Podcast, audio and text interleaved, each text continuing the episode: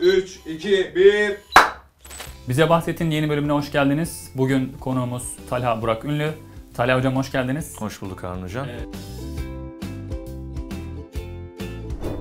Talha Bey ile neyi konuşacağız? Talha Bey ile İttihat Terakki Cemiyeti'ni ve İttihatçıların fedaisi Atıf Kamçılı konuşacağız. Talha Hocam iyisiniz değil mi? Teşekkür ederim, iyiyim. Spordan yani gelmiş Terakki'yi e, konuşacaksak daha da iyi.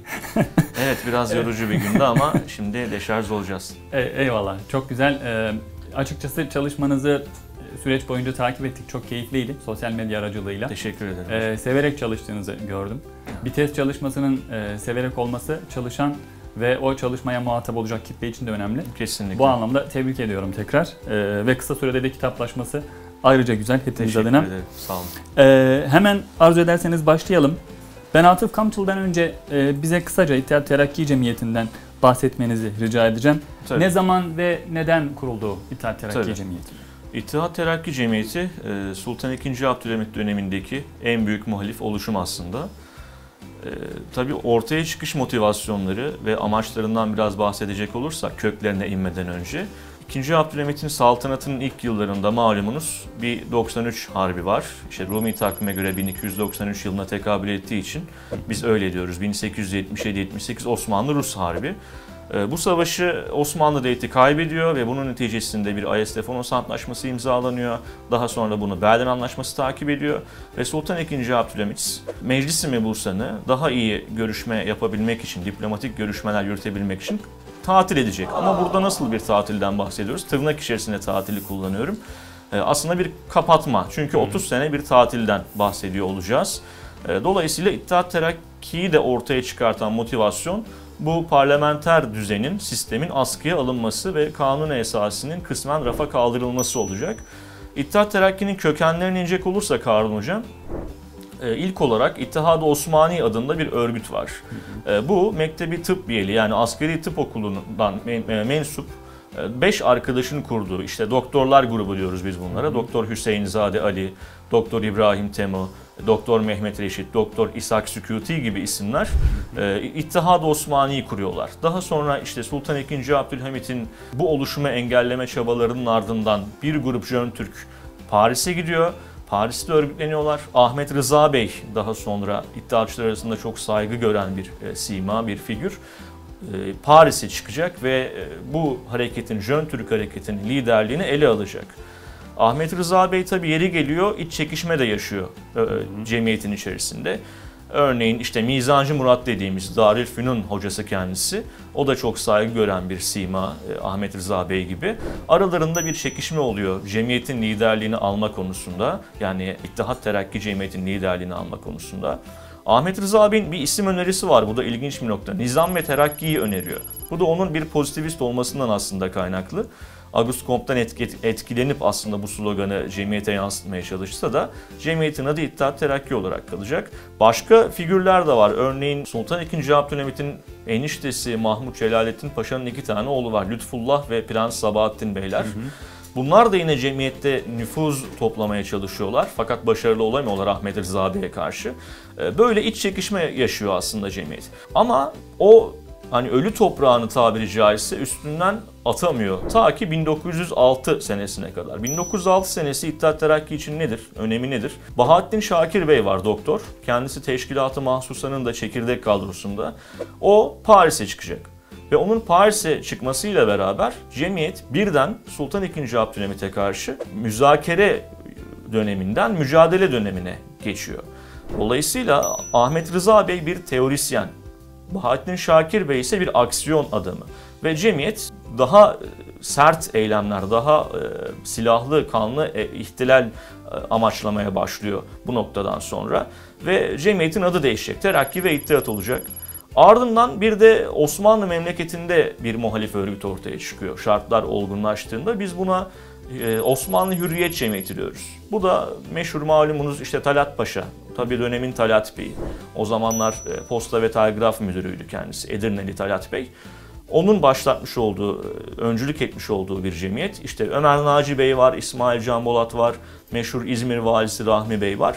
Onların teşkil etmiş olduğu Osmanlı Hürriyet Cemiyeti ile Paris'teki İttihat ve Terakki Cemiyeti birleşiyor ve ortaya Osmanlı İttihat Terakki Cemiyeti çıkıyor. Bu oluşum tabi amacı dediğim gibi parlamenter sistemi geri getirmek, meclis mebusanı açmak. Çünkü e, Namık Kemal'i de önce olarak kabul ediyor çoğu. Gençliklerinde onları okumuşlar. Islahat fermanının ve tanzimat fermanının çok işe yaramadığını görüyorlar.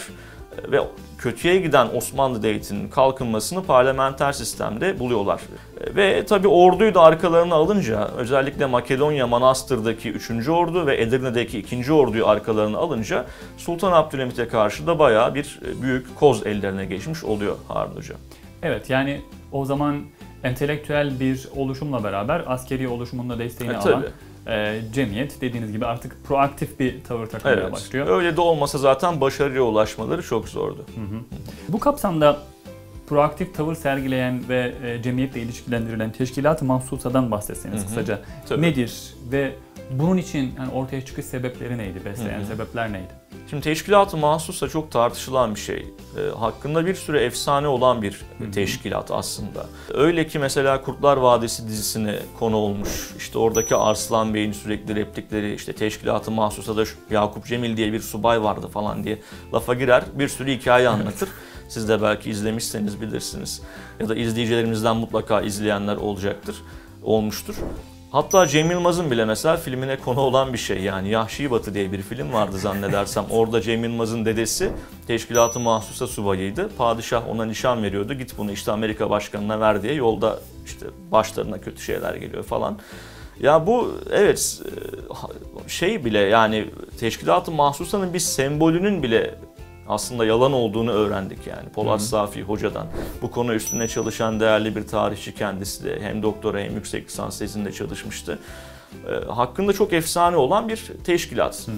İşte kimisi diyor ki Sultan II. Abdülhamit kurdu ki alakası yok. Kimisi diyor ki Enver Paşa bu e, teşkilatı kurdu. İşte İttihat Terakki içerisindeki rakiplerini alt edebilmek için. İşte e, e, Talat Bey ve Cemal Paşalar, Talat Paşalar ve Cemal Paşaları alt edebilmek için kurdu diyenler var.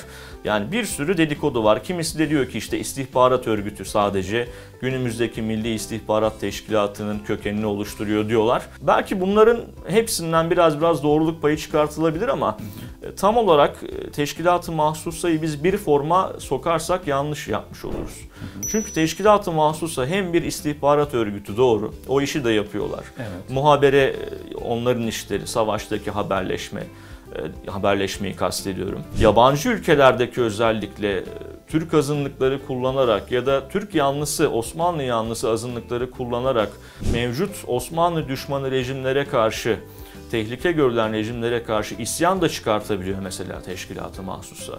Ya da yeri geliyor Balkan savaşlarında biz onları Edirne'yi geri almaya çalışırken görüyoruz.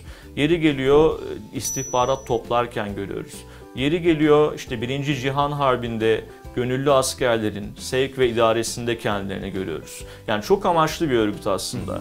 E, düşünün e, batıda İspanya'dan tutun, güneyde Somali'ye kadar ki Kuzey Afrika'nın tamamı zaten. Evet. Tunus, Fas, işte bugünkü e, Libya o dönemin e, adıyla Trablusgarp. Ya da kuzeyde Rusya e, daha da abartacak olursak işte doğuyu ele alacak olursak Çin'e kadar işte Belucistan'a kadar Habeşistan'a kadar yani birçok bölgede faaliyet yürüten bir cemiyet aslında. Bir, bir teşkilat aslında. Teşkilatı mahsusa. Ve resmi bir şey. Hani gizli kapaklı bir şey de Evet, değil. Evet. Harbiye nezaretine bağlı. Padişahın da kuruluşunda zaten haberi var. Ee, ofisi de onu da zikredeyim çok fazla lafı uzatmadan. Ofisi Tamam. bugün Eminönü'nde Cağaloğlu'nda Türk Ocağı Caddesi'nde İstanbul Erkek Lisesi'nin hemen karşısında bulunuyor. Ee, numara 32 idi yanlış hatırlamıyorsam. Hatta İttihat Terakki Cemiyeti'nin genel merkezi de oradadır. Onlar yan yana duruyorlar. No 39 ve No 32. Ee, Biraz da başkanlarından belki son olarak bahsetmek gerekirse Enver Paşa'nın teşkil ettiği bu e, teşkilatın ilk başkanı Süleyman Askeri Bey. O da işte yaklaşık e, 30 Kasım 1913 tarihi resmi kuruluşu olsa da 1912'nin sonlarına tekabül ediyor aslında. Edirne'nin Bulgarlara karşı Balkan Harbi'nde kaybedilmesi üstüne teşkil edilen bir oluşum diyebiliriz. Yani kabaca şöyle söylemek herhalde mümkün. Zaten 19. yüzyılın sonu 20. yüzyılın başı resmi istihbarat örgütlerinin bütün dünyada kurulmaya Evet. başladığı bir çağ. Evet. O döneme denk gelmesi sizin de dediğiniz gibi yani gizli kapaklı bir hani tabirimi hoş görün örgüt e, havasında değil, Hı hı. e, devletin e, bakanlığı dolayısıyla Tabii. üzerinden nezaret ettiği bir e, oluşum. Peki Atıf Kamçıl'a geçelim artık. Sizin Tabii. de üst- üstüne çalıştığınız bavullarla e, fotoğraflar, be- Evet. belki bir takım belgeler bulduğunuz Evet. ve keyifle çalıştığınız bir konu. Atıf Kamçıl nasıl ihtiyaç oldu ve teşkilat için e, fedailik nedir? Atıf'ı niçin böyle kullandılar? Tabii. Şimdi Atıf Kamçıl e, burada sadece bir kişi ama onunla Hı. aynı e, duyguları paylaşan yüzlerce binlerce subay mevcut. Ne zaman, e, ne hangi dönemi kastediyorum? İkinci meşrutiyet dönemini kastediyorum. Yani aslında 1900'lerin başı işte 1908 özelinde konuşacak olursak. Atıf Kamçıl Harbiye Mektebi mezunu bir subay aslında. 1902'de Harbiye Mektebi'ne giriyor. 1904'te mezun oluyor. İlk görevlendirdiği, görevlendirildiği yerde Makedonya'daki 3. Ordu yani Manastır aslında. Ee, burada Atıf Kamçıl bir sene erken mezun oluyor. Çünkü Balkanlarda özellikle Makedonya'da büyük bir sorun söz konusu. Evet. Rusya'nın 1774'te Küçük Kaynarca Antlaşması'nda e, Osmanlı'da yaşayan Ortodoksların hamiliğini üstlenmesinden yana ve e, işte 1. Alexander'ın özellikle e, panslavist düşünceleriyle beraber Rusya Balkanlardaki nüfuzunu artırmaya çalışıyor. Bu kapsamda da Makedonya'yı Osmanlı'dan koparmak istiyorlar. E, Sultan Abdülhamit ise Makedonya'da Bulgar komitacılarına karşı genellikle Mektebi Harbiye'den mezun olan genç subayları görevlendiriyor. E, Mülazım Atıf da İttihat Terakki ile bu dönemlerde tanışacak. Yani 1906 kendi söylediğine göre. Evet. Bazı kaynaklarda 1907 olarak da geçiyor. Kazım Karabekir sayesinde cemiyete katılıyor. Bu Kazım Karabekir'in hatıratında da mevcuttur. E, Atıf Kamçılı kendisi cemiyete kattığını söyler. Hatta yemin töreninde Enver Paşa'nın da, Enver tabi o zamanın Enver Bey'i, onun da bulunduğu söylenir. Ve Mülazım Atıf bir fedai oluyor. Şimdi fedailik nedir cemiyet için? Kısaca ondan bahsetmek gerekirse fedailer İttihat Terakki Cemiyeti'nin tıkandığı yani barışçıl yollarla, diplomatik yollarla çözemediği şeyleri e, silahlı yollarla, kanlı yollarla çözen bir grup e, diyebiliriz. Bir grup subay aslında. İşte en meşhurlarından bir tanesi Yakup Cemil. Atıf yine bunlardan bir tanesi. Atıf da bu fedailik kariyerinde yaptığı en büyük iş zaten tırnak içinde Şemsi Paşa'yı vurması. Yani Sultan II. Abdülhamit çünkü İttihatçıların isyanını bastırması için Resli Niyazi ve Enver Bey'in isyanını bastırma, bastırması için Şemsi Paşa'yı yolluyor. Mülazım Atıf Şemsi Paşa'yı durdurarak aslında İttihatçıların da hayatını kurtarmış oluyor. Atıf Kamçıl'ı çalışmayı neden düşündünüz? Yani e, evrak metro ülkesine ulaştınız. O süreçlerden bahsetseniz bize. Tabii. Nasıl oldu? Tabii Hikaye etseniz. Evet. Ya şöyle bizim Türk tarih yazımında genelde işte e, büyük tırnak içinde büyük insanların tarihi yazılıyor Hı hı. biyografilerde. Bu bir padişah olabilir, e, bir paşa olabilir, ne bileyim harbiye nazırı olabilir. E, Ve genellikle bizim tarih yazımımızda şöyle bir sorun var. Genelde Abdülhamit endüstrisi olduğunu düşünüyorum. Yani bu karşı e, bazı konularda da tabii var mutlaka ama çok ciddi bir Sultan Abdülhamit satışının tırnak içinde olduğunu düşünüyorum. Bunu dizilerde de görebiliyoruz işte. E, Kitaplarda da görebiliyoruz. Aynı teşkilat-ı mahsusa da olduğu gibi. Atıf Bey burada kıyıda köşede kalan birisiydi. E ben ona tabii sırf işte iddiaçı olduğu için ya da sırf iddiaçıların fedaisi olduğu için ya da gidip birini vurduğu için yazmadım elbette. E, Kendisini hem teşkilat-ı mahsusada görüyoruz. Süleyman Askeri Bey'in başkan yardımcısıdır bu arada az önce zikretmeyi unutmuştum. Hem Çanakkale ve Ank- Ankara mebusluklarına görüyoruz. Yeri geliyor Cihan Harbi'nde Osmanlı Devleti için e, askerlerin sevk ida- idaresinde görev alıyor. Yeri geliyor İttihat Terakki'nin genel merkezinde görev alıyor. İşte Malta'ya sürülecek İttihat, e, İngilizler tarafından Mondros Mütarekesi'nin imzalanmasından sonra 1918'de e, ve Cumhuriyet döneminde de zaten Çanakkale milletvekilliği var Mülazım Atıf'ın. İlginç bir hayat öyküsüydü. Cumhuriyet döneminde özellikle hiç yoktu.